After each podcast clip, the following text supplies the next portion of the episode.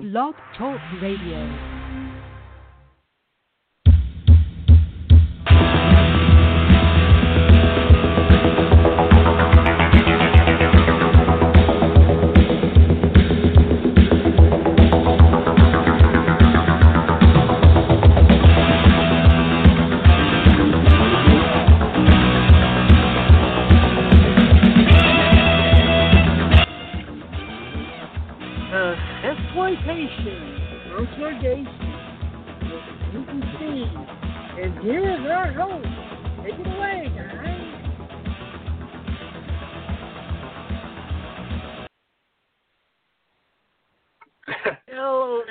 Everybody. This has really been a weird and surreal week. So, and plus, uh, we couldn't come up with a topic. So, there's enough what the fuck is going on out there to really do this real quick. Like uh, the Republicans worshiping a gold statue of, Don- of Donald Trump in boxer shorts. Yeah, yeah, and How- you know, does it feel nothing. as a, I'm going to ask you this, Nate, and I'll let you go. Nate, how does it feel as a comedian when the real world does stuff better than any material that you can fucking write? Yeah, well, um, the funny thing about it is, in in in these like now that we're transitioning back into a more grounded reality, these these things seem even more ridiculous than they did before. But uh, yeah, there there's there's definitely a, a disparity between what I could ever write as a comedian and what happens uh, in some realistic instances. And this is perfect. As someone who was raised Catholic, I can tell you, um, as and the Republicans claiming to be the party of Christianity, um, I'm pretty sure there's something in the Bible that explicitly says do not worship golden idols. I'm pretty sure there's something about that. And if there was a third testament, I'm sure it would say something about not worshiping golden idols in boxer shorts. Also, he was wearing sandals. Did you notice that? Oh my God, no! What the? Fuck? I mean, it would be weird enough if it was a a legit gold statue. I would be thinking this is them worshiping him, but boxer shorts and Yeah. sandals. That's like something that someone that hates somebody would put someone in. yeah. Yeah. No, that yeah, that was absolute nonsense, but I expect nothing less anymore from Trump supporters. I mean, I it it it's all just gone it's gone south. Um and it's been it, this isn't new information. I mean, you know, I don't want to get too political, but I've I've been a lifelong Democrat myself, and I've I rarely support anything that the Republicans do, but I mean, they have gone off the rails these last four years. They, Trump was the candidate that they've been waiting for their their entire lives.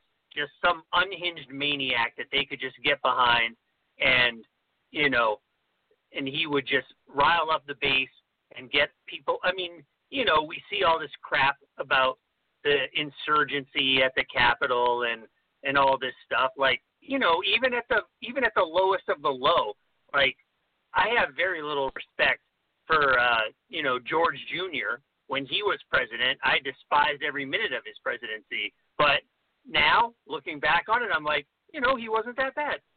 And that's that that's a sad state of affairs when you look back on who you previously thought was the worst president ever and miles, you know, far and away, you find someone who you're just like, nope, no, this guy Yeah. was way worse. Yeah. Yeah, So- when you look at a person who is suffering through the last four years of his presidency, senile Reagan, and you're like, he was more sane than than the person we're in. Just weird shit. I mean, I, I expected this to blow over like usually when we get rid of the asshole. Yeah. That's what used to happen. Well, you would get these crazy motherfuckers, yeah.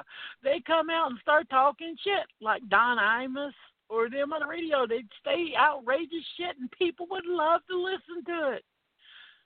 For a while. Yeah. Their fans would either grow up or get tired of it. Or the station would get tired of the shit. Then he was gone. And he was a memory. Like, look how quickly uh, Robert uh, Morton Downey Jr. fell off the map. right.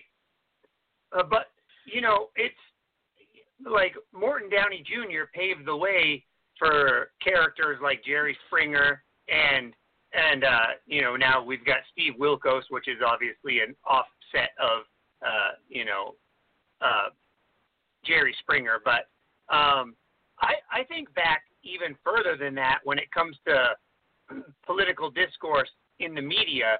Like I used to do, I used to I used to be a delivery driver for a pharmaceutical company, so it wasn't like mm-hmm. delivering pizza.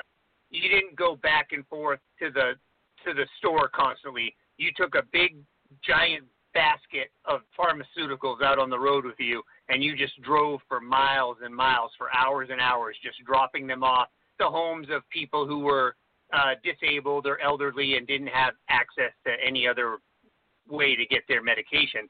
And I used to listen to Hannity and Colmes back then. Uh, and back then, Sean Hannity was he was still kind of, you know, like a right right wing pundit, but that was the whole point of the show, Hannity and Colmes, because Colmes was the left wing guy, and they would have measured discussions about political issues.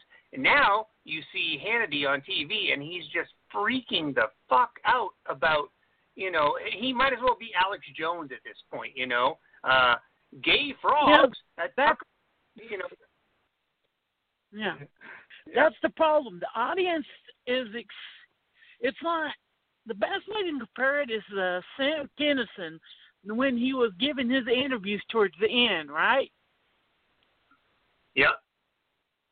He said the problem was he, every time that you do something outrageous, the audience would expect you to top yourself more, more. But he said one joke, and I ain't going to mention it on here just because out of context it would be too much. He said after you do that kind of joke, what do you do next? Right. And yeah. This is a Once you go to you eleven, know, how are you going to go any higher? But these ones go to eleven.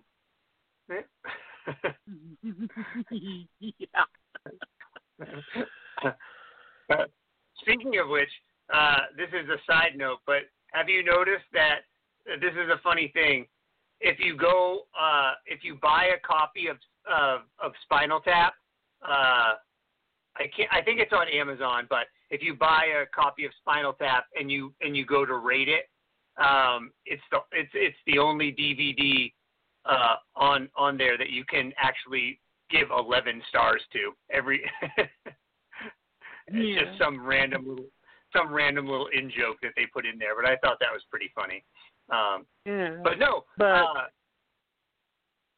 go ahead. yeah, uh, Tucker Carlson is another one who's just out of his mind, man.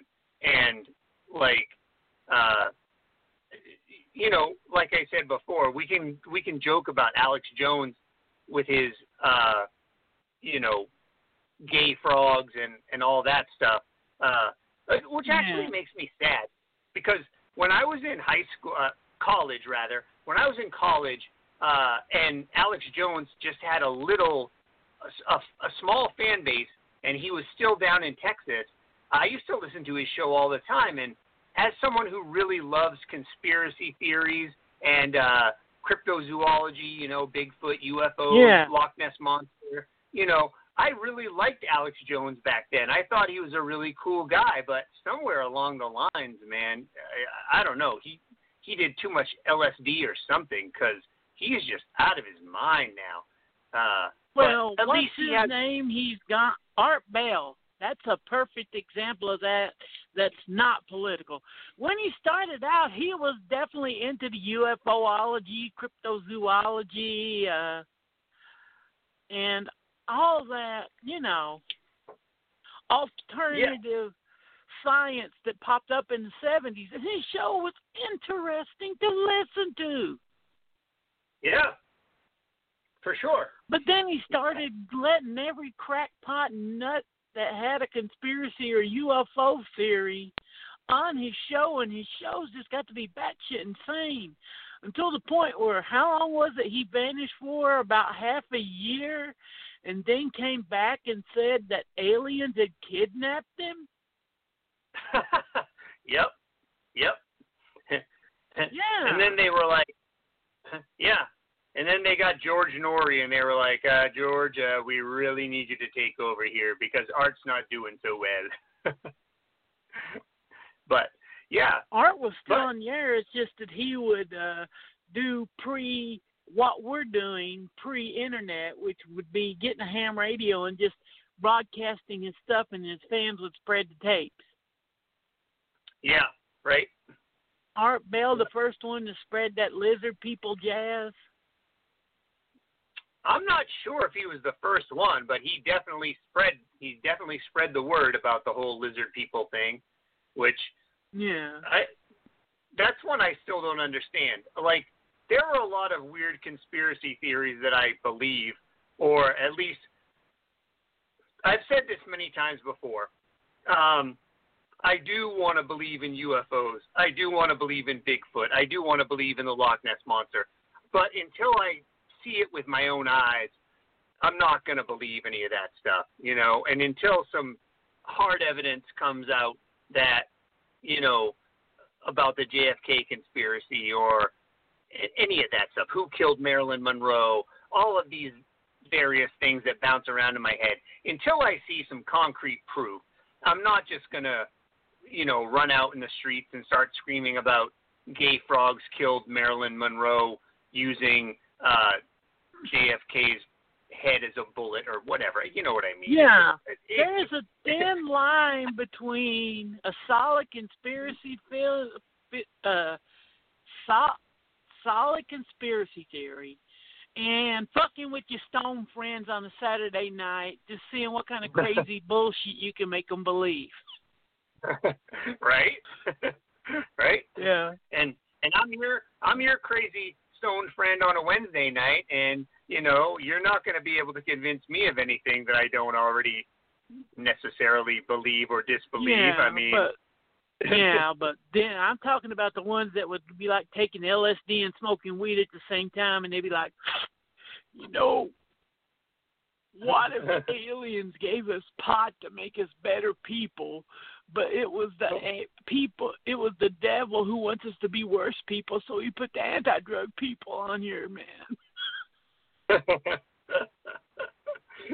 Like what? Uh, Just shush and go with it. It's gonna be fun. Okay. Yeah. Yeah. I, I'm not really, it's you that. sad. We see what? Go ahead. No, no, no. Say what you were going to say. It's sad seeing someone like Art Bell or someone who was serious about their craft just go off the deep end and then see how many people are so willing to follow them. right? Well, eh, to bring it back around to politics for a minute, look at Rudy Giuliani. Remember after 9/11, he was like the people's mayor. Like he was the hero of New York City. Everybody loved Rudy, Rudy Giuliani after 9/11. And now here we are all these years later and everyone's like, "All right, grandpa, it's time to go to the nursing home now. We're all we're all done with you. You've lost your freaking mind." Like I I think this this kind of leans into um like a like a societal contract that we should all have with our celebrities. And this isn't specific to politicians, but you know, we we invest in celebrities for a certain amount of time and then I think when when the attention starts to die away, some of these celebrities who can't handle uh, the rejection, quote unquote, rejection of Yeah. society, act in more irrational ways to get more attention. But in the case of someone like Giuliani, for instance, as he's the one that I mentioned initially, uh, I really think that he's just kind of losing his mind. He's he's getting older. Um, he's been a busy man for much of his life, but I really think he's kind of starting to lose it, and he really needs to just sit back and relax now. You know, like he's in no well, position he's to. pissed off that he fucked things up so bad after nine eleven that he didn't get the presidential push that he was just basically wanking like it like he did in the Borat two scene. Because everyone was like, Giuliani, the hero of New York, we're going to run him for president. Yeah, right. and then shit Speaking came of- out, and then it didn't happen. Speaking of Borat 2, I thought it was very interesting that uh, that uh, Borat 2, uh, Sacha Baron uh, Baron Cohen and uh, and the movie itself both won Golden Globes. That that was that was kind of uh, shocking to me. Not that I didn't find the film enjoyable, but uh, it, it's Yeah. very rare. It, it's very rare for uh, a kind of like a Dangerous. goofy. Yeah, yeah, kind of like a goofy, dangerous comedy like that to win awards. So I, I thought it was I thought it was interesting. Uh, it was cool. Yeah, especially Uh, as safe as it was. And I want to say this, you know, everyone's applauding. Oh, it's so great. She's the first black woman to win Best Actress in the Golden Globes in years. I mean, I'm saying it over. I don't think that we should feel good for her. This is the same award that Pia Zadora won for the lonely woman. right? Oh, I uh, mean, you know- at the end of the day, you think Quentin Tarantino's like, damn it, I haven't won Best Director, or you mean I'm ba- You mean that I get to sit at the table with Alfred Hitchcock, uh, Leone, uh, Kurosawa, uh, Fellini, rather than Kevin Costner, Robert Redford, and that goofball who directed Crash. oh yeah, Yeah, yeah. I know what cable I'd rather sit at. Just right? you you mentioned that uh, about Quentin Tarantino, and you know I'm a big fan. Um, I I have a feeling that they're gonna do to Quentin Tarantino the same thing that they did to Scorsese. They're gonna wait until the end of his career and either give him. They're either gonna toss him a Best Director Oscar for a film that didn't really deserve it, or they're gonna just give him a lifetime achievement award after he's retired from filmmaking. That those are my two theories about what's going to happen to Tarantino because But yeah, speaking of Tarantino, whenever I see that, like you said, you know, like Art Bell, we talked about that. We see them that they was loud. The time I see someone who had it going on just lose it like that, I keep thinking of that scene in Jackie Brown where uh Robert De Niro gets shot. yep, right, What happened to you, man? You used to be so cool. You used to have our shit together. And just right, what a you know? right, yeah. That's funny. I almost watched Jackie Brown again the other day, but I've actually been trying to watch some movies I haven't seen before, which, uh, I mean, of course, as film fanatics, you and I are always looking for films we haven't seen before, but like comfort Hmm. food. Like right now, as we're talking, I'm watching uh, John Carpenter's original Halloween uh, in the TV over my shoulder. Uh, so, I mean, I'm not really watching it, but it's on. I, you know, comfort food. You know, Yeah. so, but uh, I have There's been I have been have been trying to watch some movies I haven't seen before. Uh, have you seen anything new recently that's interested you? Uh, let's see, anything new? Yeah, I watched uh, the. I watched the nuts. Let's see. No, but It I doesn't did have to see a be new cut that I do. I did see two things. I checked them out. Shudder has one is a ninth configuration, and guess what? It's a completely different fucking print than I've seen before, which makes this uh, this fucking variant I fucking see of that movie. yeah, that's that's funny you should say that because I actually was flipping through Shudder the other day and I saw the ninth configuration was on there, but I didn't even pause because I was like, "Yeah, seen it, don't care." But you're saying it's a completely different cut on there? Yeah, it's got yeah, it's got different shit in different places. Like at the very first, uh, when uh, right after Cutshaw goes, "Someone's coming." It shows a little bit of them goofing off, and then all of a sudden, somebody from inside the castle screams, "When is he coming?" All right. You know. So so it's not just uh it's not just a remix. They actually put new scenes in it or deleted scenes like Yeah. so so it's an extended Yeah. version. It it's a different cut. There's five different cuts. For some reason, Blatty loved to tinker with this movie. Well, I mean, you know, uh, directors love to do that. I mean, it's a it's a known fact that uh, Kubrick obviously tinkered with his films endlessly, but the one uh, the one that I think was probably most noticeable to uh, his fans was that, according to legend, when the The Shining was originally released in theaters, it had the tacked on ending uh, that showed what happened to uh, you know Shelley Duvall and Danny at the end of the film, but they cut Well, that off and just left it. on the first weekend, it's like it went out on Friday, and then all of a sudden Kubrick's like, I don't like that scene, cut it out. Yeah, right, exactly. Yeah, yeah. And I don't like The Shining as a movie, but that fade out with the picture, that's perfect. Yeah. Yeah. Yeah, I mean, I don't know. I have a love hate relationship with Kubrick. Like I think he has a like he has a beautiful style when it comes to visuals. Um, all of his films are visually stunning. Going all the way back to his earliest films, they're all visually stunning, but he has a real problem with pacing. Um, Hmm. you know, I understand that he has a different sense of patience. You know, everyone does. You know, Hmm. some people are really patient with things. Other people are kind of, you know, um, just ramped up all the time.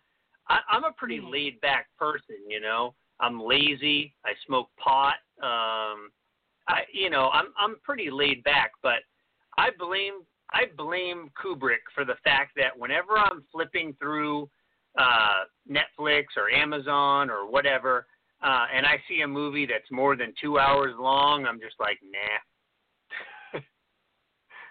Eh, unless someone else directed it, but let's not get into that. Oh man, there's a holy shit in a ah fuck. Oh man, oh on Shudder this month, which is holy shit. Ken Russell's The Devils is on. yeah. But is it the version of the Devils? I was I was gonna say, is it the version of the Devils you've always wanted? No, I got that on Blu-ray, but I'm well, bootleg Blu-ray of the 111 minute cut. But this is the 109 minute cut that's missing only one scene that, that exists, and that's the rape of Christ scene. And even worse, Yeah. imagine you're going to watch something like The Devil. Have you ever seen it? Have I ever seen the Devils? Yeah, the full Devil. version? Yeah, yeah, I've seen the full Well, version before. ver- Imagine those beautiful, gorgeous Derek Jarman sets and Ken Russell visuals in Window Box. oh, Okay. Yeah, I'm talking very small. In the, it just dominates the middle of the screen window box. It's like they squished it as far as they can. It's like we're squishing those inches of fuck you to all the people that want to watch this movie that we're embarrassed of. Right. Well, that would be like, you know, again, talking about Tarantino, like that would be like I I don't think I would ever want to see a version of the Hateful Eight that was window boxed. Like, what's the point of that? You know? yeah. You know? Um, I mean, I I turned it on and it was like five seconds. Then, oh my god, this looks like shit. But yeah, there is right? a Blu-ray bootleg that is floating around that is beyond gorgeous. Nice. Now, uh can you give us a secret code word? Like what what what door do we have to knock on? What code word do we have to say to get our hands on one of these? Or uh no, you you know well, what? You gotta know Uh, somebody that knows the. Well, back in the old days, I would just say go on the like circuit to the commons or go to the flea market, and it will probably be there. Yeah. I know. I You and I have talked about convention about four or five years ago. It was the same guy I bought the Kill Bill complete print from on Blu-ray. Yep. Yeah. You and I have talked about this all the time. Uh, we've been doing podcasts together for so many years now. We've talked about this so many times about how cool it was to just be able to go to a convention and, you know, some guy's got a bunch of tapes or, you know, Blu-ray, DVD, whatever, and then you're just like, yeah, but where's the good stuff? And then they pull that box out from underneath the underneath the table. Oh yeah, baby, you know there's gonna be something good in there. Yeah, like uh best ones that I've seen is well Kill Bill of course, Devils and the Star Wars Unspecial Edition. Yeah. nice. They took the 35 millimeter prints of uh, the originals and they sweetened up what they could with the new prints. And God, they look gorgeous. Yeah. Yeah. And they are of the original ones that we seen back in the 80s. Yeah, I have I have all three of the original Star Wars movies on a Japanese laser disc, and they are the original versions that we had back in the 80s, and they look even even these laser discs from the 80s look beautiful, but you know that's I mean that's the reason why you keep a laser disc player around, right? I mean, you never know. I, Yeah, that's the Uh, reason why uh, physical media won't die because of weird shit that either hasn't or won't get upgraded. Right. Yeah. I mean, No, I have. there's just so many movies that aren't on streaming that I own. I'm like, why is there on streaming? This print is fucking great. I don't know. I I think a lot of I think a lot of what goes on when it comes to uh, streaming platforms, especially nowadays, uh, is uh, music rights. A lot of a lot of movies and TV shows, you know, the music rights were sold separately from the syndication rights or from the distribution rights. So a lot of the movies and TV shows get lost just because they can't secure the music rights or if they are released Yeah. like the wonder you know the wonder years is a perfect example. Um you know one of the most iconic things about the wonder years was the joe cocker version of get by with a little help from my friends as the um as the theme song. Well they were not able to secure the rights to that. So if you watch the wonder years on hulu or netflix where wherever it is you know whatever streaming service it's on um they they use a different cover version of Get By with a Little Yeah. Help from My the Friends every week. words for that are ones that honestly you'd expect, and that's uh, the Wonder Years and WKRP in Cincinnati. Peace in Cincinnati hurts more because the songs that they can't get the rights to put the show on DVD were actually plot points in the show, or like Greek Yeah. choruses. Right. Right. Yeah. Like when they did the show about the Who, where the people got killed at it. And at the end Yep. of it, it shows like uh, Dr. Johnny Fever playing a Who song, and then it's he just stands up and goes, "I fucking hate that band." And actually, do yours word fucking if you remember. And then he just leaves the studio with that song playing. Imagine watching that and the Who song isn't there. And it's you Right. better. And it, and the song fills out. You better bet your life. right. But how would that Yeah. work without that song? I haven't I haven't seen the edited version, but uh yeah, I can't imagine I can't imagine a better version of that scene, but it's crazy. Uh it- it's the same thing with like uh let's say Beavis and Butthead. Like um you know, you can watch old episodes of Beavis and Butthead now, but there's no music videos in them. It's just uh it's just the Beavis and Butthead cartoon segments.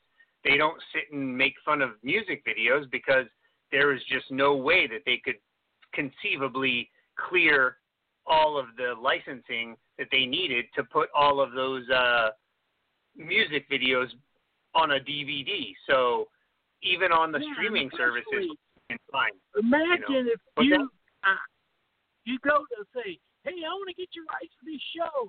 Mean the show that says my music was shit and my music sounds like I was fucking taking a shit while I'm doing it? Uh, yeah. No. Imagine going, you know, someone who's salty because you just spent three minutes crapping on their song. right? Yeah. But again, it, it's such a it's a, it's such a strange dichotomy to me because um, I you know it's like you you you see something like that uh, back then. uh, You know, I think marketing and merchandising was different back then. Where okay, so um, maybe I'm wrong, but thinking about the future. Right. Yeah. But it's like nowadays with uh, you know, what, you know, they they call upward synergy. Uh it's like you can see a Chevy commercial or something with the Foo Fighters on it and you know, the Foo Fighters didn't say, "Hey, use our song for your commercial." The same company owns Chevy and Sony Records or whatever record label the Foo Fighters are. You know what I mean? Like nowadays, they don't Mhm. even have to ask your permission. Like you you sign off the rights to your stuff uh, when you sign your your uh, your contract. So now all of a sudden, you know, I see it all the time on uh, NBC related shows. I notice that a lot too. Like songs will come on all of a sudden, and you're like, yeah. It, in my mind, I'm just like, well, this company must own both this record label and this TV station. You know, this. Uh, it, it's got to be, you know. So, but it's weird. But you know what? I, what actually I I think I think about the most when I think about that stuff is um we take it for granted nowadays. Um, nowadays when we uh we, we're watching TV and we see a commercial and there's like a Beastie Boys song in it or something, and you're just like, uh, oh yeah, well, whatever. But imagine how our parents must have felt the first time they were watching television and all of a sudden there was a car commercial with a Jimi Hendrix song in it. Like, boom, mind blown. They they would have been like, what the fuck is this? Yeah, that's why. Uh, yeah, every bit of this goes for every generation, Gen X. This is not a disposable thing. Every bit of your youth, musically, uh, pop culture, everything is going to be cut up and repackaged and resold again. Yeah. Depend on your nostalgia to drag you in. It's like, oh God, they're remaking Clerks. Oh, let's see it so I can see how much I. I've never understood that model. I want to see it to see how much I hate it. No. Yeah. nope. No, but it, it, you're right though. Um, I mean, and and you know, our generation uh, is is is a lot to blame for this. I mean, Generation X, we were the ones. I mean, fucking a man, we're the ones responsible for Hot Topic, and Hot Topic is a is a touchstone, but just just a piece of the problem. But yeah, our generation became so obsessed, never growing up and always leaning on the things that made us feel good when we were kids, that, you know, I mean, Christ, man, I'm almost 50 years old and I still collect action figures. I mean, it's and, and I, it's not like I take them out of the Yeah, package and play with them. most, but know. most of the stuff that I and you collect is stuff that would have been so cool back then, but they didn't make it. oh, okay, yeah, I'll You give know. you that. I'll give you that. Yeah, yeah, I'll give you that. That's true. I guess but a lot of the Pop reasons why. this new line called retro to- retro toy memories, which is just our old toy done in Funko popcorn. yeah, You know, I have, I Popcorn, have. Birdie, G.I. Joe, Transformers toy. I have I have way too many uh Funko Pops, Transformers and uh other toys, but uh yeah. Um my brother in law he he really goes all in. He has an entire room in his house that is nothing but GI Joe like I and it's all vintage GI Joe stuff. He he's he's after the entire 1980s GI Joe collection, and he's not going to stop until he gets it. I mean, it, Jim it's Boxer insane. says he just want to get it and just says, fuck it, I got it. Oh no, he's got them all. He's got all of them in box. Yeah, No, Lord. The- he. That's when they fuck you. Yeah, yeah. He no, he he's got them all in the package still. Like all of the action figures are still in the bubble packs, and all of the uh vehicles are still in the boxes. Like, no, he's going for a 100% mint condition, complete collection of the GI Joe from the 80s. Like, I mean, hey, more power to him, man. I mean, you spend your money however you want. Until he starts But- getting into shit like uh the big battleship, and then that's going to uh that's divorce level shit buying. Right? You know that one that we loved as kids? It cost a hundred dollars back in. It was a giant GI Yeah. ship, uh, the battleship. Nowadays, Yeah, you don't the- get that. Even shit in box costs you about a thousand dollars. Yeah, the aircraft carrier. Yeah, that that's the big one. Yeah. Uh that's that's one that he does not have. And but that that's the funny thing though. It's like you said, it's like not only are the big corporations feeding on our nostalgia, but uh there are some savvy I'm saying savvy in a polite way, but what I really mean is assholes uh, who go on on. eBay because they this is they wait, hold on. This is my version of it, not his. Scumbag asshole reselling fucks who every time the or any company re-releases something that they got that was worth one thousand dollars, but because they re-released it and restocked it, it's now worth ten cents. I laugh at them. yeah, right. Yeah. No, I just see a lot of people who uh you and I have talked about this before too, like especially with some of the really limited edition, uh, you know, I collect vinyl and uh, yeah, you know, and and you know, a lot of times there'll be like a band that will be like, oh, we're only putting out 500 copies of this 45, and it's going on sale at 10 o'clock tomorrow morning, and you go on to buy one and they're already gone, and then you go over to eBay and some dude has all 500 copies. Like some fucking asshole stayed up all night to screw you over so he could get every copy and sell it to you at three times what he paid. You know? Don't forget Like- that stupid ass stunt that the Wu Tang Clan pulled. Oh yeah, the the single album, right? The one copy. Yeah, idiot paid ten thousand dollars. Then six months later, he was busted by the cops for some kind of legal trading shit, and then he had to sell it. And I think he got like three hundred bucks for it. And then the guy took the album after he bought it from him and put it up online. Yep. Oh yeah. And the RZA couldn't do anything about it because there was only one copy made, and since he owned a copy of it, he owned the rights to every bit of music on that album. Ha ha. right? uh, the whole world is insane, Steven. What? Like, it's all just nuts.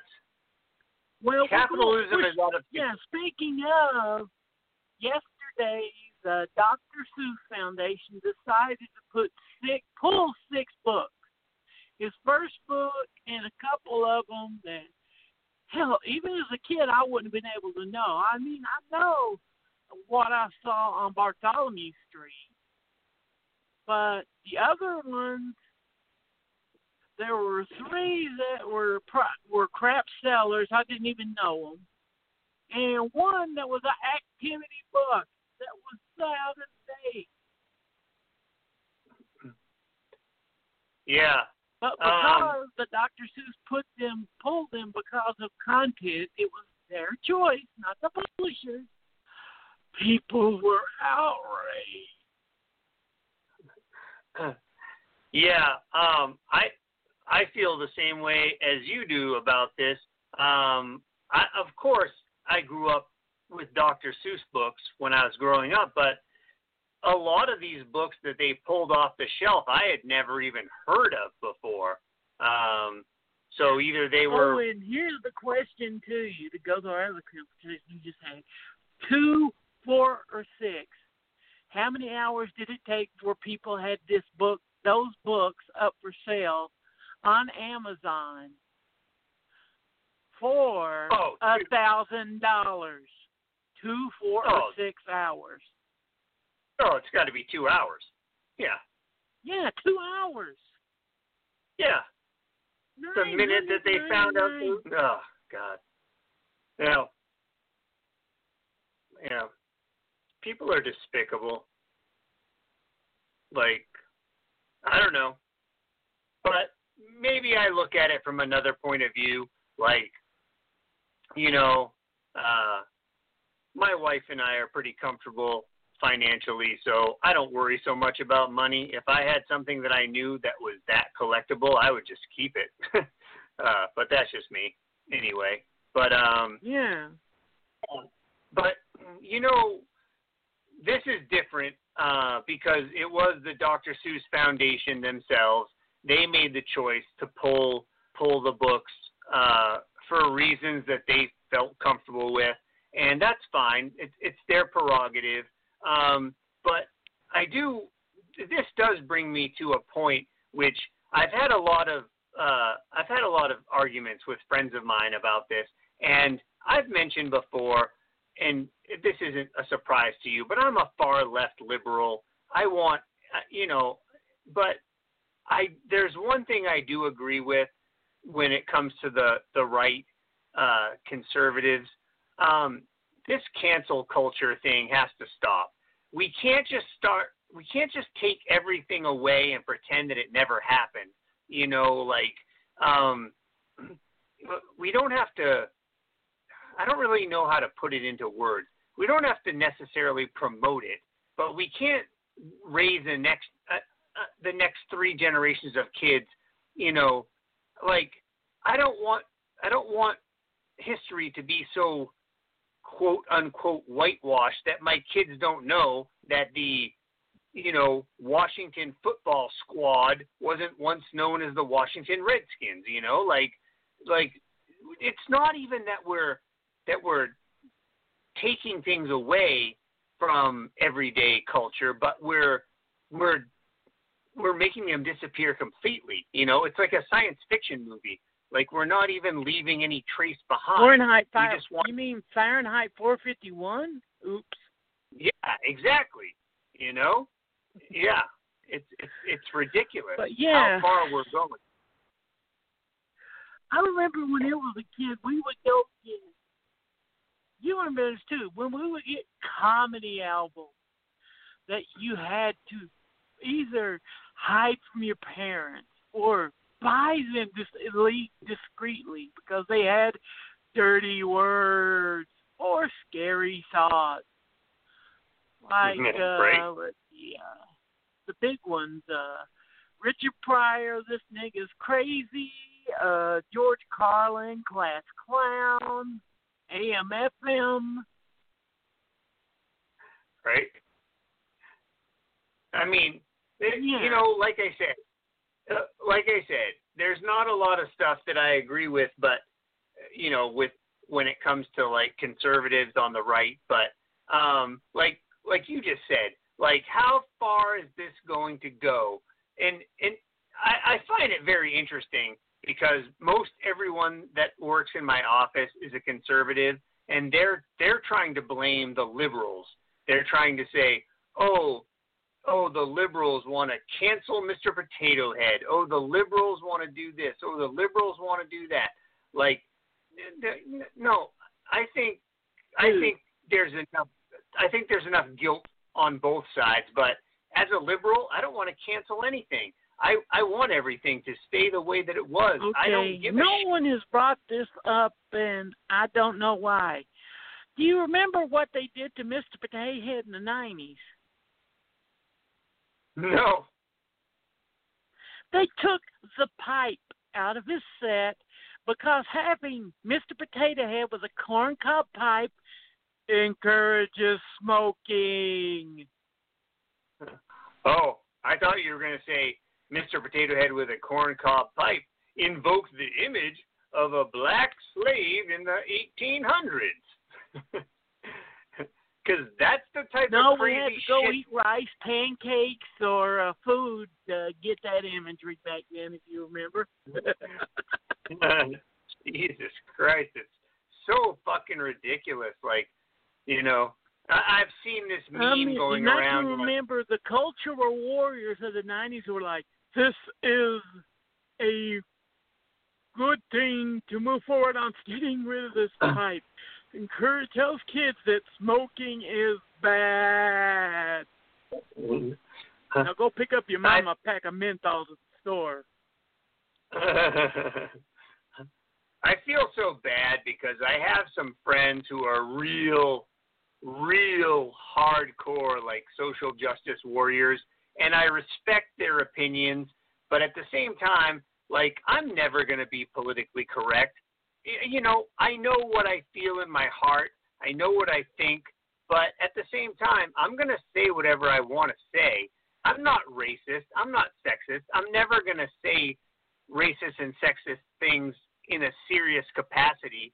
But, you know, like, I have friends who are like, oh, you can't even joke about race, man. That's, that's, that's just off limits.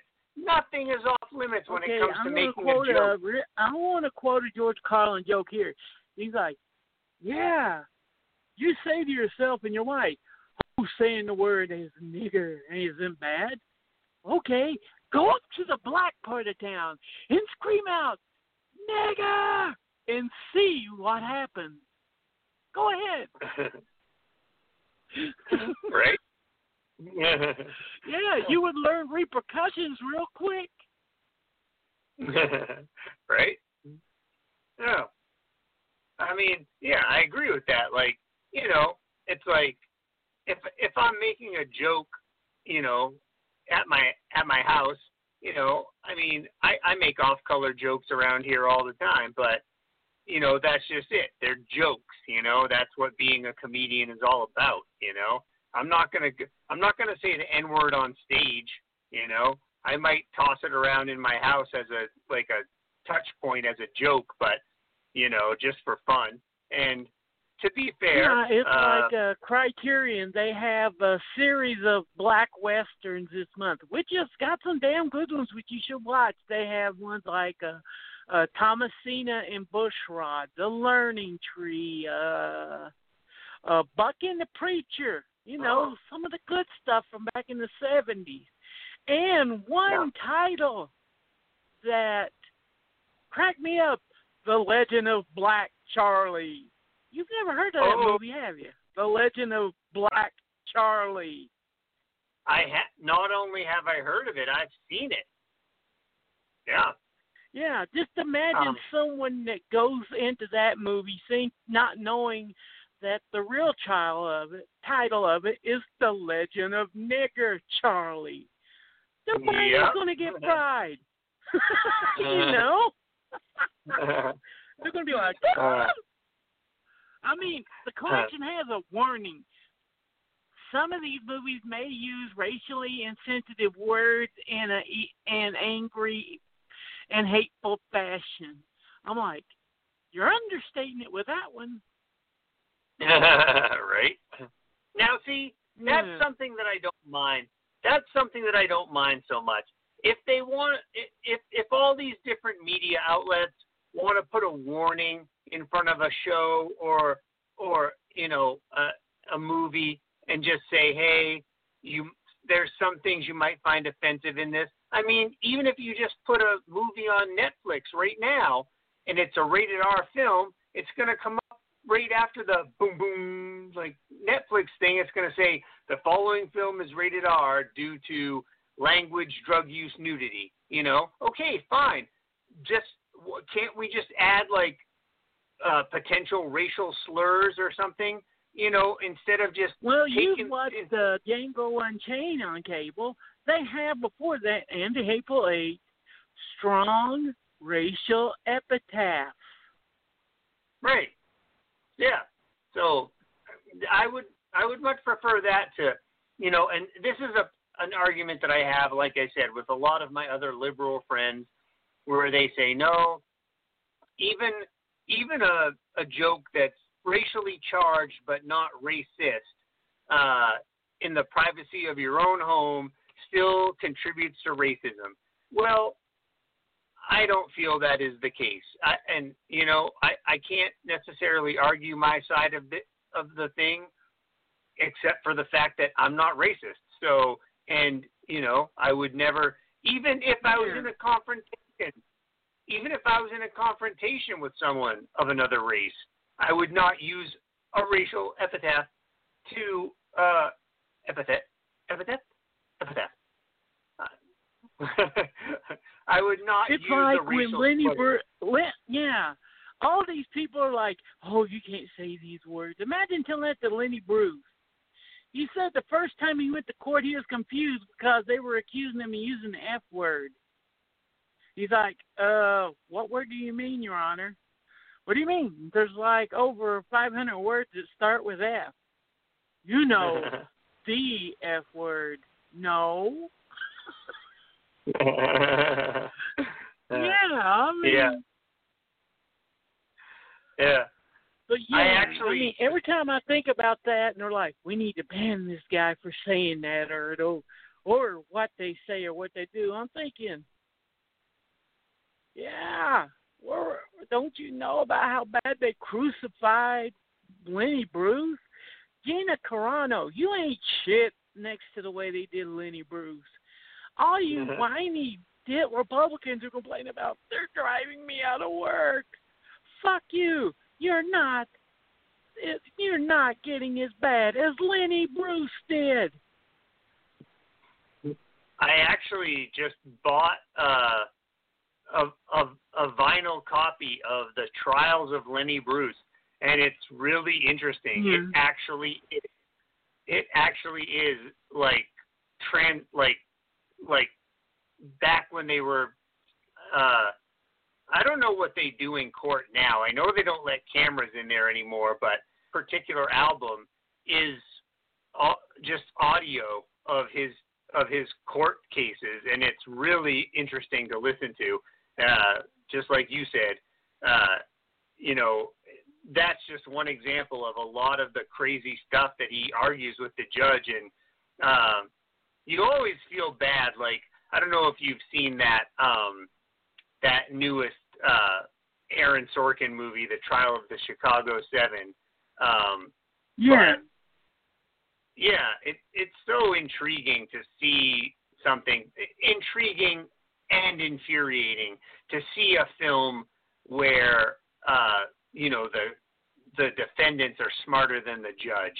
You know, like. Uh, well, but the judge what about that uh, story about what about that new Billie Holiday movie that's out? It's not a good one, but the story is good. It's about how the FBI persecuted Billie Holiday for singing the song Strange Fruit. And if you don't know it, Strange Fruit is her singing a song about black men being lynched down south and the strange fruit hanging from the trees is black lynched men. But the FBI didn't yep. want to say that. They said, well, it might incite people to be angry. Of course it will. yeah. Well, people should be angry. How about that? Yeah. Yeah. There's such a thing as righteous anger. We've lost that nowadays. We don't know how to be righteously angry.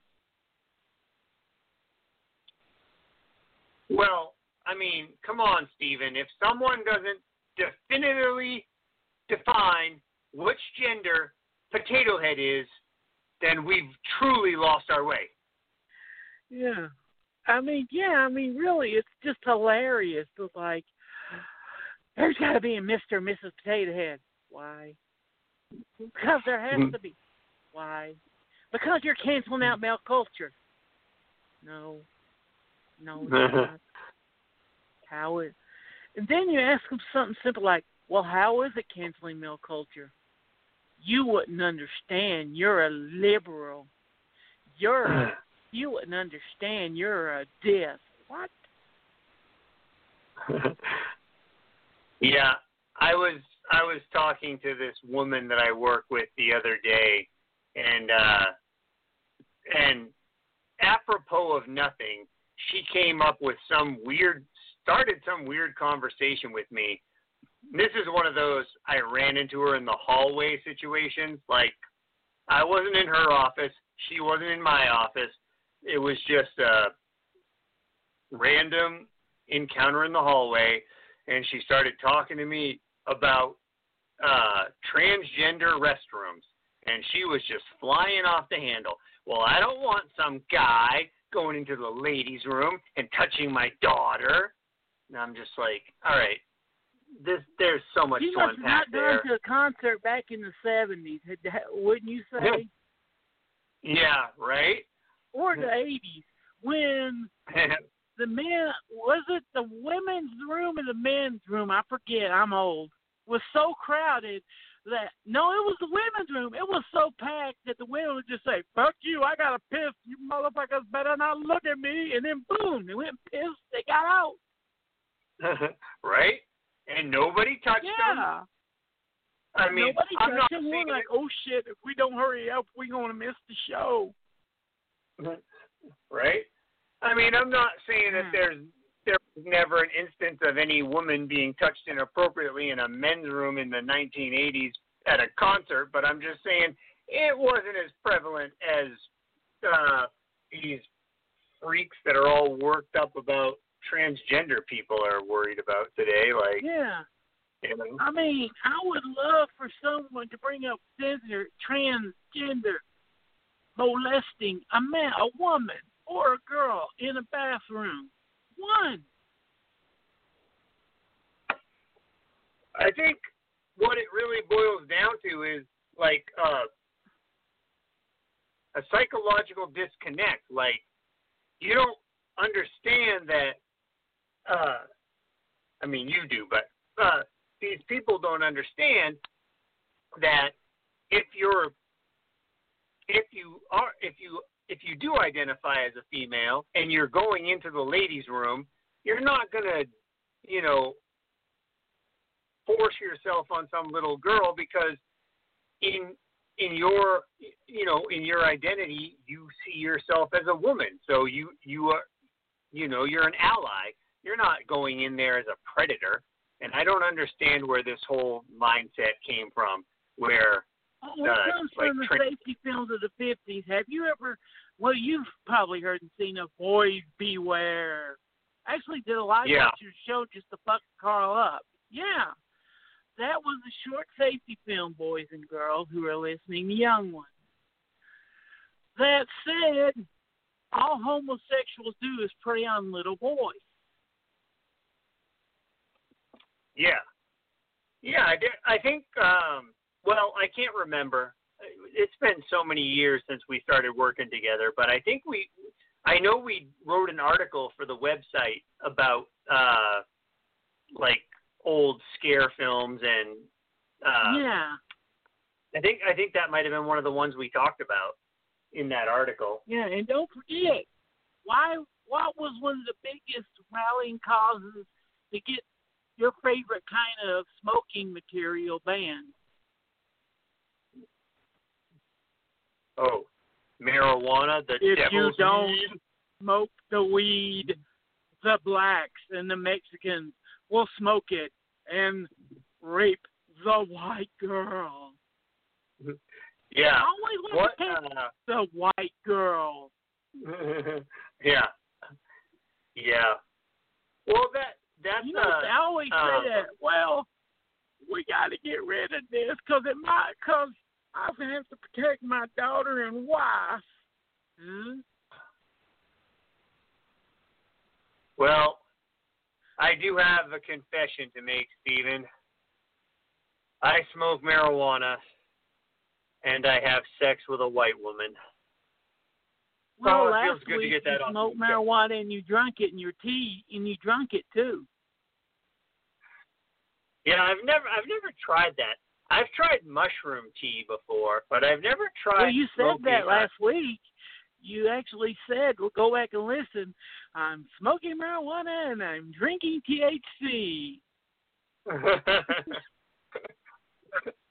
uh, but still, I mean, they always use that the boogeyman. It's always some kind of boogeyman, and they always got to protect the white. If no wonder women are so angry at us men. If you watch the news, white women or just women, period, are the fragilest, most delicate little things that are nothing but things that us men abuse and use and just trash all over because we're men. yeah, um, I mean, I'm not saying that I've always been the most chivalrous man.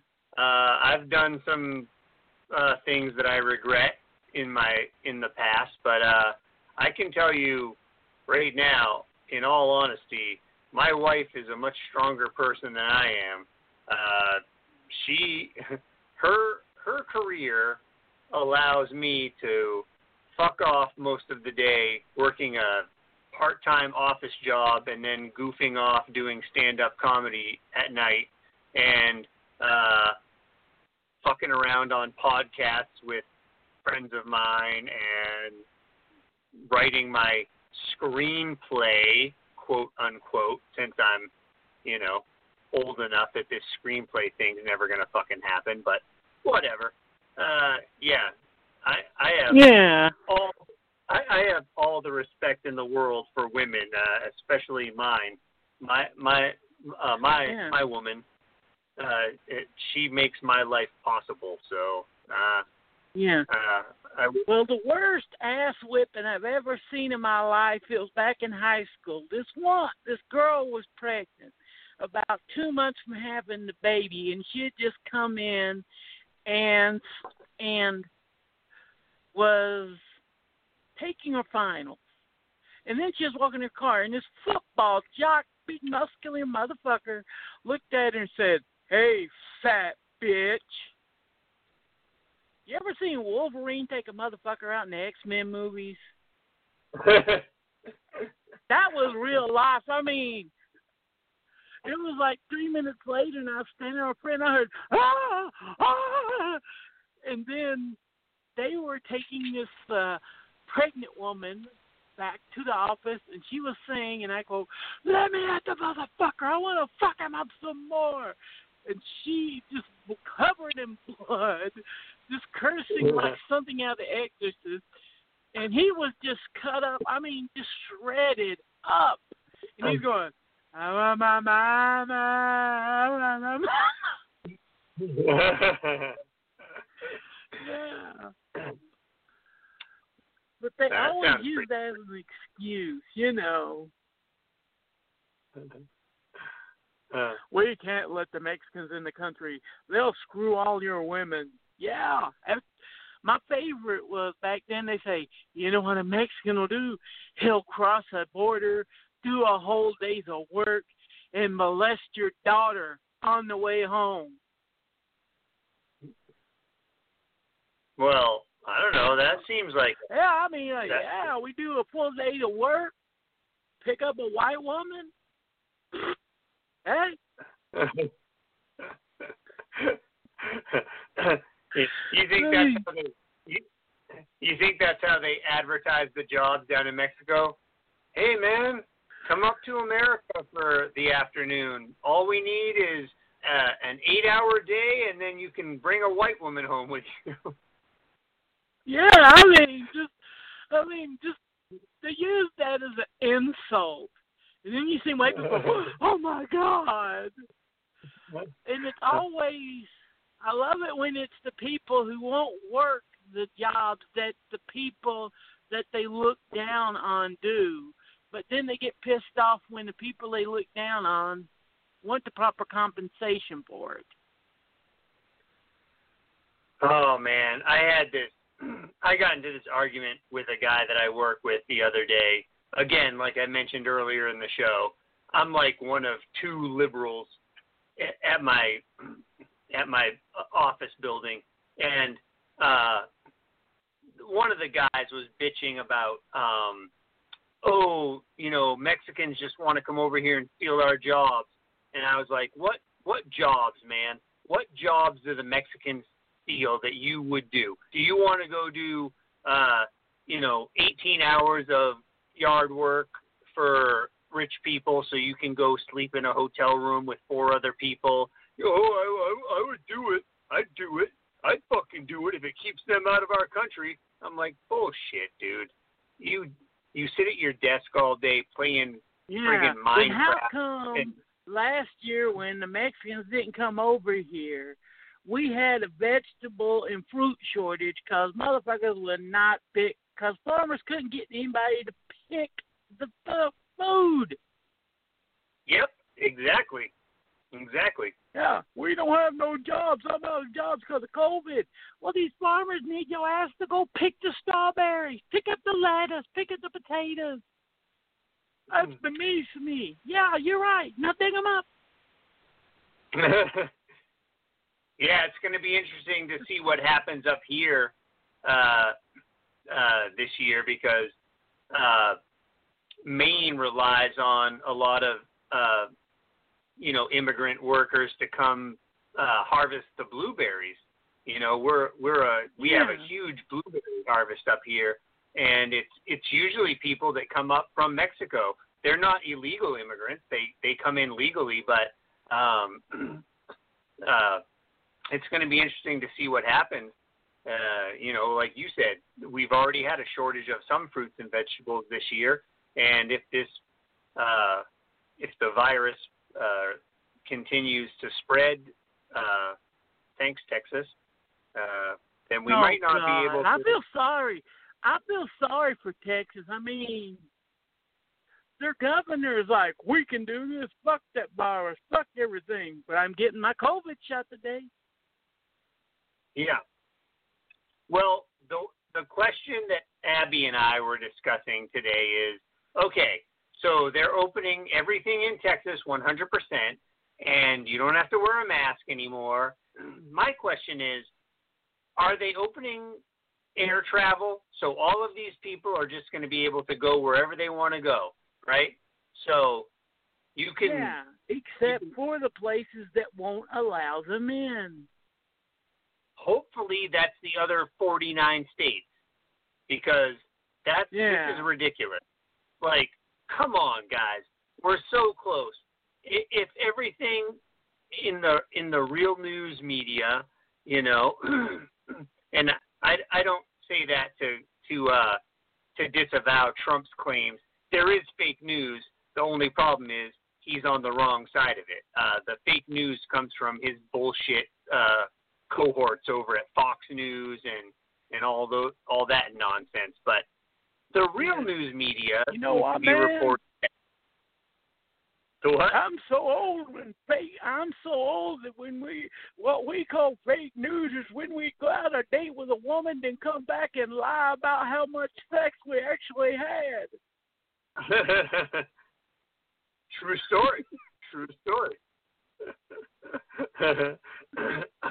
uh, but no, uh, but yeah, i- if uh, if it is to be believed, then uh, you know the if the real news is telling the real truth, then there should be enough vaccines for everyone who wants it by the end of May. So um, we'll see what happens. Be fun. Yeah, I But- mean, yeah, it would be nice. I mean, it's too late. I mean, did you hear uh, the Alamo Draft House, one of the coolest movie theaters ever? Basically, the theater that started the idea of the modern cool theater, movie theater, has gone bankrupt and closed its doors forever. The original one in Texas. The, was it? I saw that they closed uh, three of the. I saw that they closed three of them, but I didn't know. Uh, I didn't read the article. So the the original one in Texas was one of the ones that closed. Yeah, Oh damn! Yeah, I I saw that they had closed some locations. So so there's no Alamo Draft House anymore at all. All of them are closed. no, That sucks. it's like You're right, man. Alamo Yeah. Go ahead. Alamo Draft House was was cool. That that was that was a cool place, man. It was the Hmm. blueprint for what we have become the kind of what a cool movie house should be. Not an art house theater, just a cool movie house. That means that will be a place like you could go there at one o'clock and see Once Upon a Time in Hollywood, and at three o'clock see Mad Max Fury Road or something like that, and then at seven watch an art film, and then at nine and midnight watch some trashy 80 slashers. Yep. Yeah. Um, we have a cool place like that uh, up here in Maine. Um, it's in Bar Harbor. It's called Real Pizza, and it's not like you don't sit in uh, in chairs like movie theater chairs. They have tables, so everyone gets a table, and uh, you can get pizza, obviously real pizza. Uh, you know, and uh, beers and sit there and watch a movie. And it always has like, there's always two movies that you can choose from. One of them is whatever the biggest movie in the country is at the time, and the other one's like some off off the uh, off the mark, off off brand. Uh, what am I trying to say? Just an art film, you know, or an underground film or something. So, Yeah. But you do and we have another cool. that's what that's what I've seen most mistakes guys who book like art house or cool movie theater do need your Evil Dead twos or movies like that that's going to guarantee you your money. Yeah. That way, once you get guaranteed money in, then you can do the weird shit. It's weird to me that um, it's weird to me that the Alamo Draft House in Texas went out of business though. I was I, I thought um, Robert Rodriguez uh, owned at least part of that. I might be mistaken. Yeah, but don't forget Uh, he lost a lot of he lost his ass time uh with that El Rey channel stuff. El Rey channel thing that never caught on. Yeah, right. Because I know Tarantino It was a decent, owns the cool new Pepper. Yeah, Right. that's one theater, and uh, 99.99% of the prints that are shown by Tarantino in his theater are his prints. That way, Yeah. he has pretty much no overhead. Right, right. Yeah, that You know makes what I sense. mean? That makes sense. Yeah. Yeah, and he lives right up the hill from the theater, so he just drives down with the prince and drops him off and hangs out. Plus, if I've heard- make his money. He's like, okay, how am I gonna make my money? Oh, I know. I'll show Kill Bill the complete cut, or the roadshow cut of uh, Hateful Eight. Yep. That's got to be that has has to be crazy. Um, you know, there are so many filmmakers who don't own the rights to their own properties, and I think you know as much as we can malign uh, Harvey Weinstein now for all of his sexual misconduct and the fact that he's always been kind of a scumbag, you got to give him credit for one thing. He invested a lot of time and money into both Kevin Smith and Quentin Tarantino to the point where those guys own the rights to the majority of their films and they have access to things like that, you know, where you can get an actual film print of one of your one of your movies. Um, I, I think that I think that's kind of neat, uh, and I, I think it shows.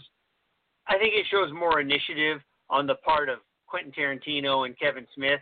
I think the Weinstein brothers really just cared about buying up as much property as they could and distributing it to make as much money as they could, and then marketing it Mhm. to win as many awards as they could. But you know, still think it shows some some form of character that that Tarantino and Smith were able to walk away with as much of what they did for the Weinsteins with as they did, you know. So Well, it wasn't until he really started getting, shooting big movies like uh, Inglourious Basterds. He basically shot the movie and then sold. yeah, but But yeah, he knew. I mean, you see so many of these indie guys do it nowadays. Like that guy that we had on last week. He was a great guy, but it's true.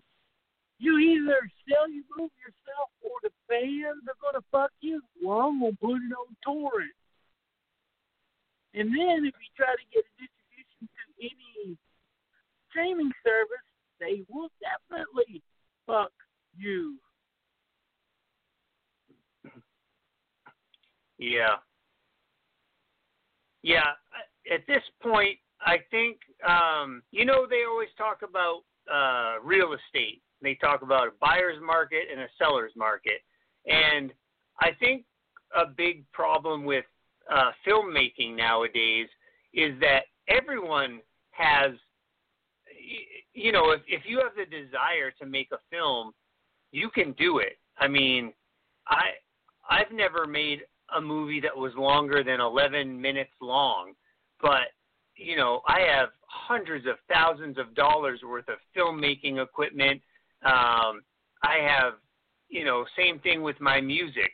I have thousands of hundreds of thousands of dollars worth of music equipment. I have a studio. I could I could make a movie and score it by myself. I could do all of that in an afternoon without spending any more money than I've already spent on all the equipment that I have. But then, if I really wanted to get it out there on the um, festival circuit or try to actually get it into theaters, if I made a full length feature, um, yeah, you still need a distributor, Yeah. and yeah, uh, I mean, really, the festival circuit really coming into its own before COVID said, "No, we're gonna shut that shit down." yeah, right. Yeah. Speaking of the festival circuit, I saw that you mentioned earlier on uh, online that the Knoxville Film Festival is coming up. Are they doing that uh, as a regular uh, That's in festival October, this year? but there have been three. Yeah, here we go. Here we go. There have been three people that I've watched older short films, talked to them a lot at the Knoxville Film Fest, or are friends of the film festival, or as the as a Jill Gevargizian, one of the uh, bookers and judges of the Knoxville Film Fest, and her film, the style and the short film, which I have seen, is pretty goddamn good, is playing on Arrow now, an exclusive premiere three months before you can get it on any other VOD. And Arrow's going to put out a stacked Blu-ray, and there's pretty much almost a Blu-ray's worth of extras on it right now. Of it on there. Yeah. And then there's second, the Brian Lonano collection, which, God, if you like insane, just totally batshit, what the fuck, crazy comedy shorts that are just sick and disgusting, then watch them. He has uh, The Devil's Asshole, which is about a witch who summons, summons the devil in a bowl of chili. Crow Hand. All right. Basically explains itself. You know, Crow Hand. You don't need to just watch it. And then there's William. Oh, you will never forget your William. And William's Tricks or Treats and BFF Girls imagine a highly perverted version of the Power Rangers. huh. All right. I'm It's an all intrigued. Tell me more. the Power Rangers.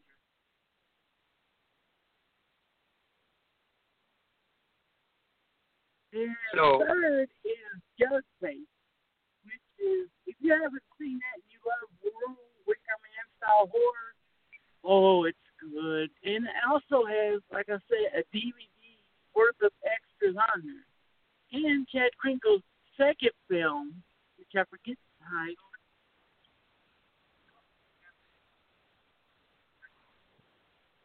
Huh.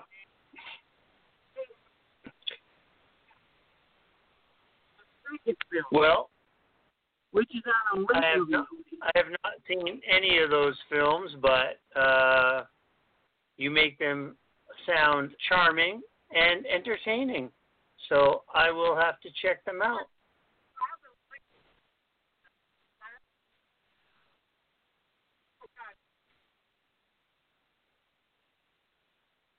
Oh, I lost you.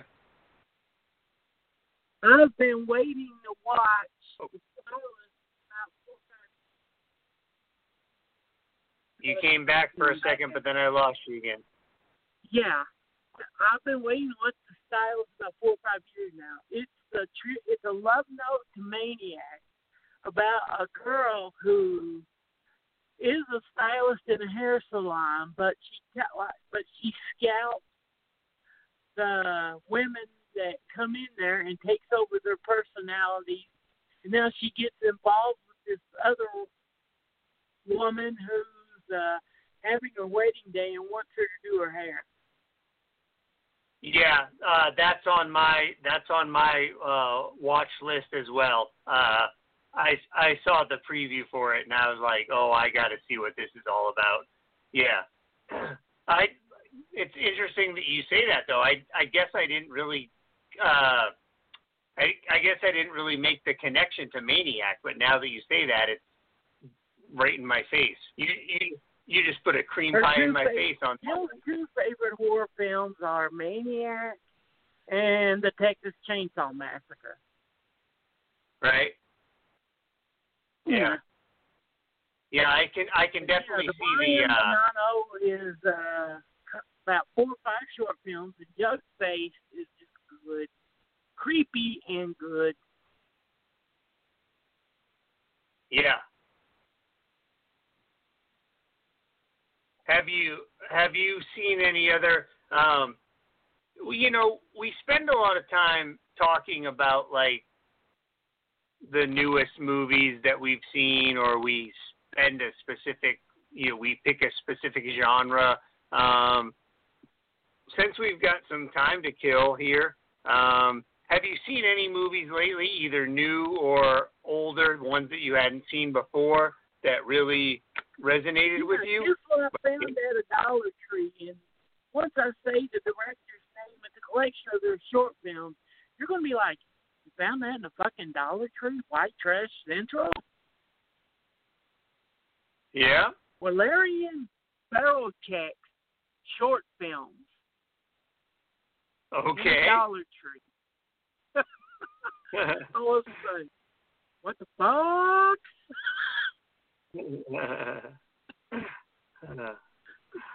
I had to get it. well, yeah. Well, for the people at home that don't know, give them a little bit of info about it. Well, he's done La Bête, Immoral Women, and Immoral Tales. The Tree of no, that wasn't him. Uh, he's just done a lot of highly perverse uh, art house erotica. That he leans more towards the art house than the erotica. Right. Like I think about Yeah. that in the same way that I think about um well all right. I I was gonna say uh so in a glass cage, like if you think about a film like In a Glass Cage, um that that's at the heart of it, it's an exploitation film, but it's more like art house exploitation. It's not it's not like the grindhouse exploitation that we usually talk about. You know what I mean? So um Yeah. that's what I think about. was Someone asked me once, they said, well, what do you think? Is it a glass house art or exploitation? I just think, yeah. Right? yeah. If they don't understand No. that, yes, there was, there is a subgenre where you, it can be both. And there's some of those on Arrow, like, uh, let's see, La Grande Bouffe. You haven't seen it. It's about five guys who get a bunch of hookers and a whole bunch of food and decide to eat themselves to death. Yep. And I was gonna say, but what I was gonna say before, but I backed off from because you and I are both on the same page with this because we're so fucking tired of hearing about it. But as disturbing as it is, Salò is more of an art house film than it is an exploitation film.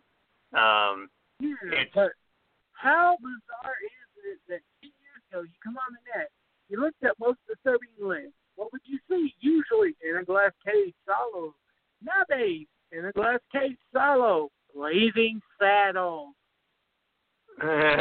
right? uh, yeah. So I had a couple of movies. Oh, Question, ain't it? Hello? well, hello. I Yeah. didn't hear the Are question. you there? I I, I'm here. How can how can someone take Blazing Saddle seriously? Yeah. Well, see, this goes back to what we were talking about earlier. Obviously, um, yeah. It, it it's like, um, all right. So the last um,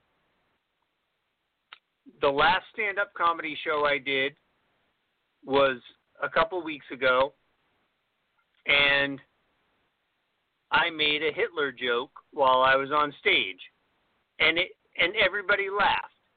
It, you know, it wasn't uh, it wasn't a you know, it wasn't anti-Semitic or anything like that. It, it was just a Hitler joke in general. Uh, I don't have time to go into it here, and no one can sue us anyway. But anyway, um, but yeah, I when I was talking to uh, Abby about it, she was like, "Well, you know, uh, Mel Brooks did a lot of Hitler jokes." And again, going back to what you're saying about Blazing Saddles, it's like, um, yeah, this was all satire. Like I don't understand, and this is at least Blazing Saddles got the uh, the the the pre-credits warning treatment. Like, oh no, you might be offended by this, but yeah, how can you take that seriously? Like, it, it this is exactly what I was talking about before.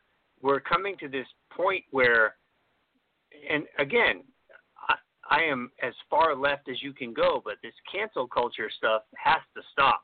We we need to we need to recognize the fact that these things happened, and especially in terms of like Mel Brooks films, yeah, Nazis, you know, black people. Yeah, the those were jokes.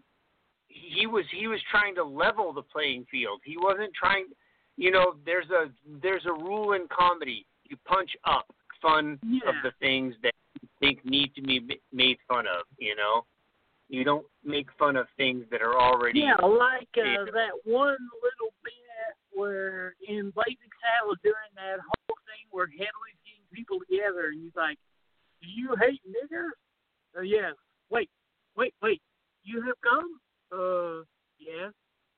Did you bring enough gum for everyone? uh, no. Then spill out. spill out. I mean, why are you killing Edge by making it silly? you know, it could have been something horrible, but then, you know. But yeah, and oh, guess what else comes out on Arrow this month, which I am interested to see if uh, Arrow puts this out on Blu-ray, and that's La Dancia en Reality. I'm not familiar. Give me the rundown. You know the dance of reality? No. Him and his father when Jodorowsky's a little kid? I have never seen it. Yeah. Oh, you got to see it. Like I said, it's he's done two of them so far. It's the first one of his autobiographical films. This one tells of his uh, uh, childhood in Madrid up to when he leaves uh, Madrid. Well, leave Argentina, Chile to go to Spain. In the second film, Eternal Poetry is about him becoming a poet and in starting the panic movement in his twenties. Hmm. So, so there's three films altogether, or so far there have only been two. So far there have only been two. The third one but you, is going, going to be think, when he goes to Mexico, probably El Topo. No, I, I not only have I not seen those films, I was not even aware that they existed. Nope. Yeah, that's coming on uh, Arrow later this month. That's what that's the best thing about Arrow that they have that bizarre mix. They have uh, the AFG collection, which is just some extreme trees from uh, something weird ball. And then you go huh. and they have uh, the William Buffet collection and the Herschell Gordon Lewis collection. And then you turn left and then they have the Convict Prisoner Scorpion series, Tetsuo, the latest Street Fighter series. Then you turn left again, and they have Our House film. Then you turn left again, and they have the films from the guy who did this song. So, hey, uh, anyone out there uh, at Arrow Films who is listening to our podcast tonight, just remember how much we pimped out your product, and uh, feel free to be a sponsor for next week's show. it sells yeah. It's one of those people really dig in. But if you are a fan of just, well, you've looked through the film. Don't you agree that this is kind of cool movie theater you would program yourself? If oh, you had a oh yeah. Uh, well, goes back to what we were talking about before with Alamo Drafthouse and uh, uh, you know the New Beverly.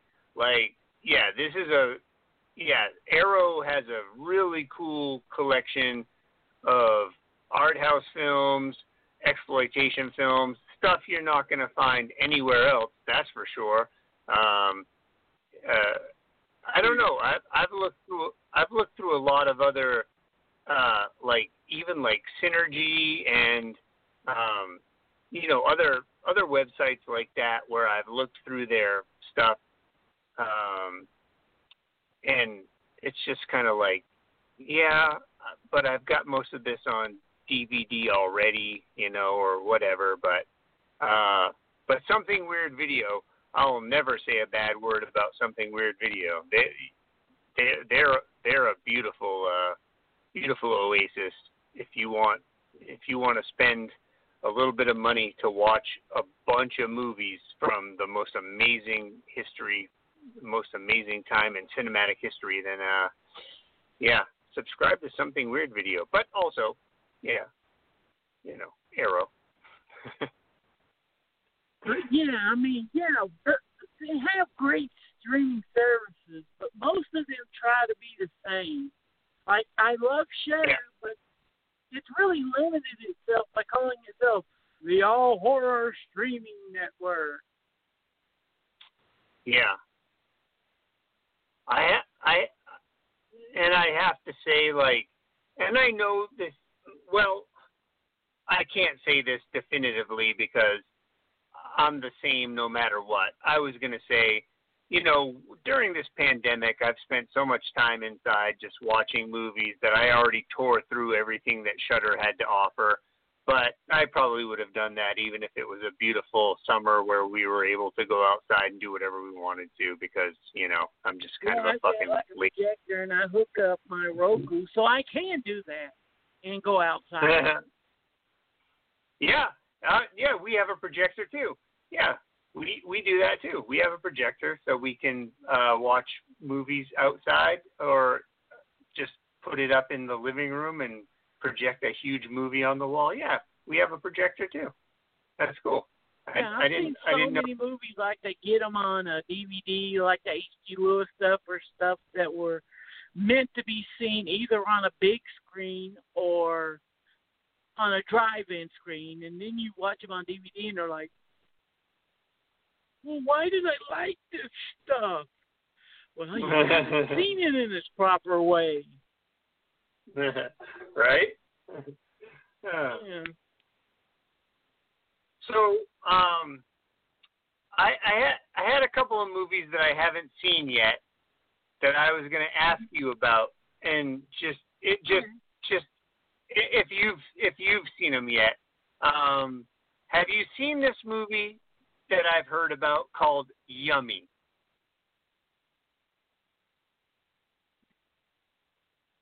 No. What's it about? I don't know. I haven't seen it yet, but the description says that a couple goes to a shady plastic surgeon and a nightmare in, ensues. So I don't know. I just I watched some of that once. I watched. I caught the last twenty or so minutes of it. Uh, waiting for Joe Bob start on their streaming streaming channel one night. It's what I would call genericus zombius comedius. you know. Yeah. Well, yeah, it kind of looked like it was a zombie movie to me thing, but so yeah, or cannibals. I didn't know. I've always known that about exploitation films. If they try to hide what the subject is about, it's never a good sign. Yeah. Right. Right. All right. Well, here's another one that I haven't watched yet, but I keep it keeps getting recommended to me. Daniel isn't real. Have you seen that one? Oh fuck yeah, that one's so good. It, it it was good. Well, give me a little insight. No spoilers, but just uh so so no, give me no, a little bit about Here's uh, basically what it's about. Uh, a little boy has an imaginary friend who starts causing trouble for him, so his mother gets him to lock him up. And then he gets to be an adult and really loses his way through life, so he goes back find, and finds his imaginary feeling friend again, Daniel. and then we find out whether or not Daniel is real.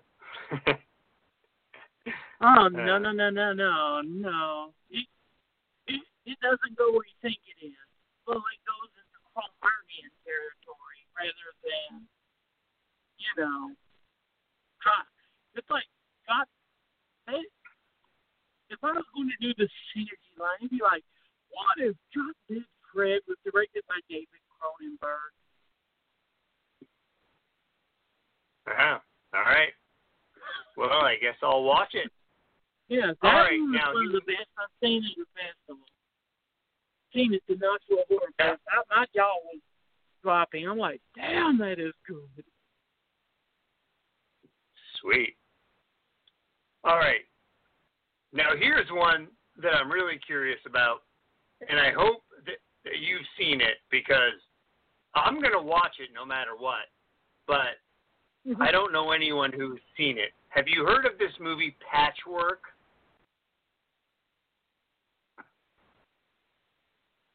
Mm, no. So, all I've read about it is two girls wake up after a night of partying sewn together, and they have to spend the day trying to figure out how this happened. Um, That should be a short movie. I know what happened. What?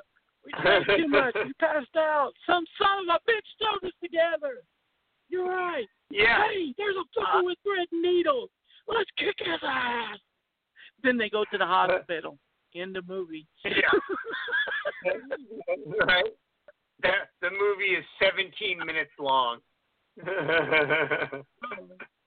Uh, so, other one, uh, other other little ones I'd recommend off Shudder is uh well, dogs don't wear pants. yep. Yep. Uh, I, I. I, I, I watched that. Yep. Yep. You're like, Yeah. why is this on the Kiki Porno channel and, and why is this on a horror network? yeah. No. Uh, Knife plus Heart, which is, would be a great double feature with Cruising. right. Uh, But this is where the adventure of this film goes. Because I couldn't see a normal guy, a normal person who'd be like, "Ooh, I love Scream. Oh, I love the Shudder stuff, the normal stuff, the soft movie. Let's watch Dogs Don't Wear Pants. Oh, what the hell? yeah. Uh, all those poor little mommy, mommies and daughters who loved hairspray and then went out and rented Pink Flamingo and made it to the singing asshole scene.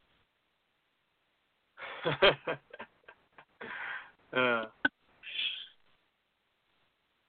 yeah, I've told you this many times before, but uh, Abby doesn't really care for horror movies, so I usually watch them when she's at work. But sometimes she comes home from work early, and uh, yeah, she walked in on me watching uh, Dogs Don't Wear Pants, and she just walked in to my office, saw what I was watching on my computer, and was like, "Uh huh," and turned around and walked out. Oh, because yeah, you watch porn. yeah, no. I mean, it's not like she doesn't know about my sexual proclivities. We've been married for 12 years, but you know, she just didn't expect to. Uh, but like you said, yeah, I wasn't watching porn. I was watching a movie that has kind of a porn laced base, but it wasn't a porno movie. Yeah, you know. What it's I about mean- is about this guy whose wife died and he has no control over his life. So one night he accidentally runs into a dominatrix and finds out that by becoming the submissive and becoming submissive dominatrix, he has control over his life again.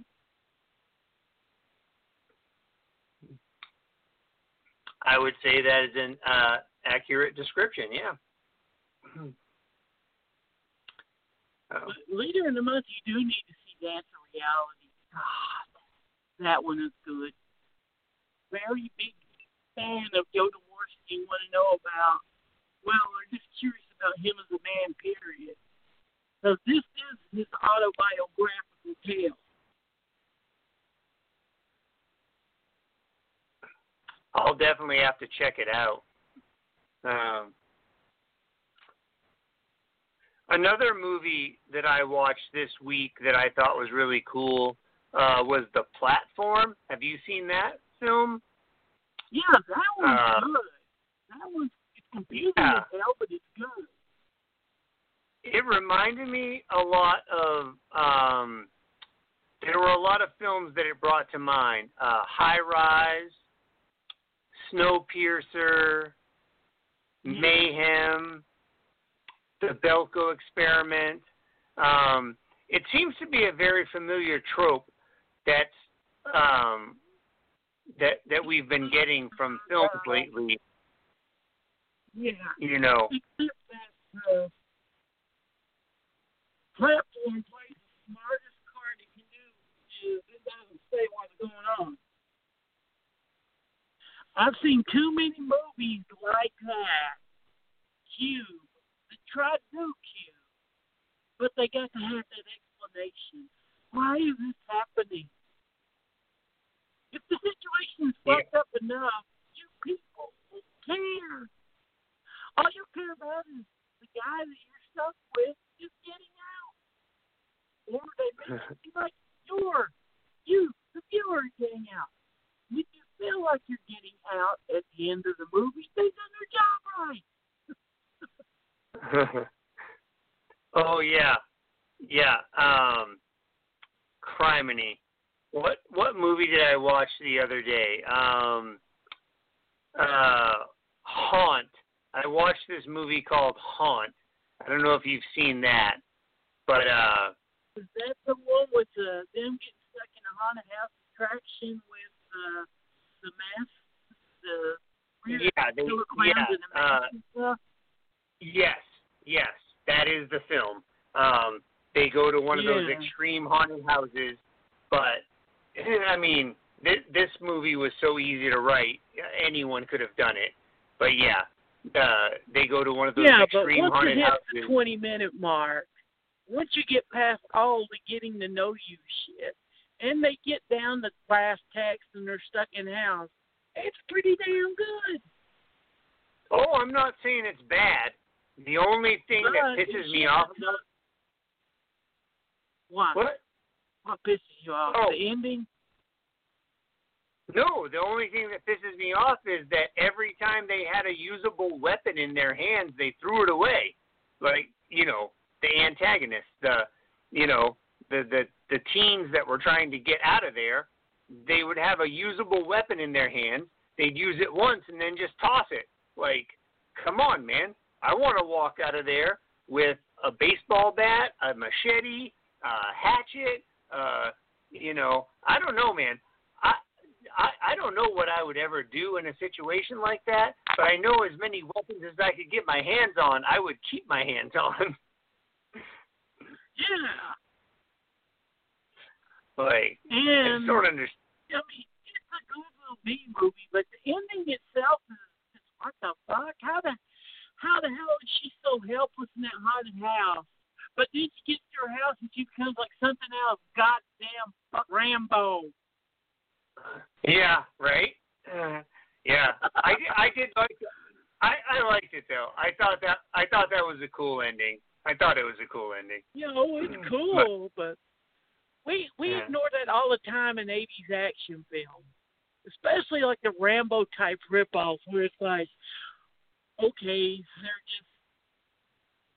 just here. Yeah. Then all of a sudden, dun, dun, dun, dun, I'm going to take this stick and turn it into 47 weapons and kill all these motherfuckers. well, come on, Steven. He did fight in Vietnam. He knows what he's doing. He knows yeah, how to turn a think more stick. so to the Rambo. When I say Rambo, quote, films, I'm talking more of the rip-offs and stuff. Yeah, yeah, right. Yeah. Yeah, Mm. like uh, Blast Fighter. You ever seen that one? What's it called? Blast Fighter? Yeah. No, I've never seen that movie. uh, it had it's directed by the guy who directed Demons, Lamberto Bava. And this guy has this like shotgun that shoots like forty different kinds of shells. I mean forty different kinds of shells, one is like a bazooka shell, one is an electric shell that electrocutes you, one is an acid shell. so, wait, can he shoot all three of them at once, or does he have to choose which one that he's gonna shoot each time? He's an or for shotgun. Looks like he pushes his button towards the end. It's like, you know, they say that for the big end. It's like the bang, bang, bang that's in there. All of a sudden he pushes the button and like three barrels go whoop.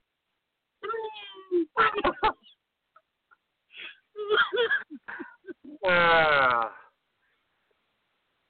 Well, I hope the folks at home have gotten a lot of good information tonight about our political views and uh, some really great films that you should probably check out, and some terrible films that you should probably also check out.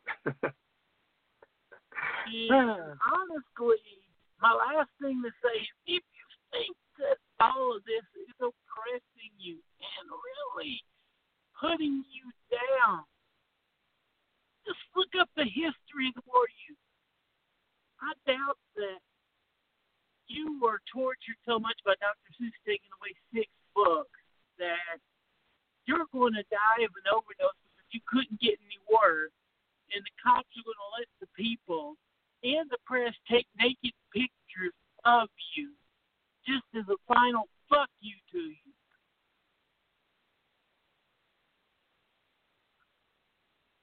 Why don't you tell us how you really feel? Well, that, I, I'd like to see Lenny Bruce come back from the grave and tell them what he thinks of everybody in their oppression nowadays. uh, right? I know. Yeah. I, it's so ridiculous. I, I mean, I understand people who actually are oppressed feeling oppressed, but man, I am so sick of listening to white people complain about white people problems. Or And black people problems and Mexican people problems. that we should do that's our something about this. Yeah. Yeah, we should help we should help the minorities, but you know, not right now because it's Catalina uh wine tasting season. Uh, We should help those of us who don't have much money. Well, raise the minimum wage to fifteen dollars. You mean we'd have to? You mean we wouldn't make as much more money? Yeah, you're taking in the ass a little bit, but then people would be spending more money in your place. You mean I'd lose uh-huh. money? Yeah, but people will be spending more money in your place, and you would end up making more money. No, you just have more money. Fuck that. No, we we, we don't want to do that. We don't we don't want to. Even though the United States is the only country in the world where the minimum wage is below fifteen dollars. Yeah. And I Well- bet we'd love to be as broke as China is.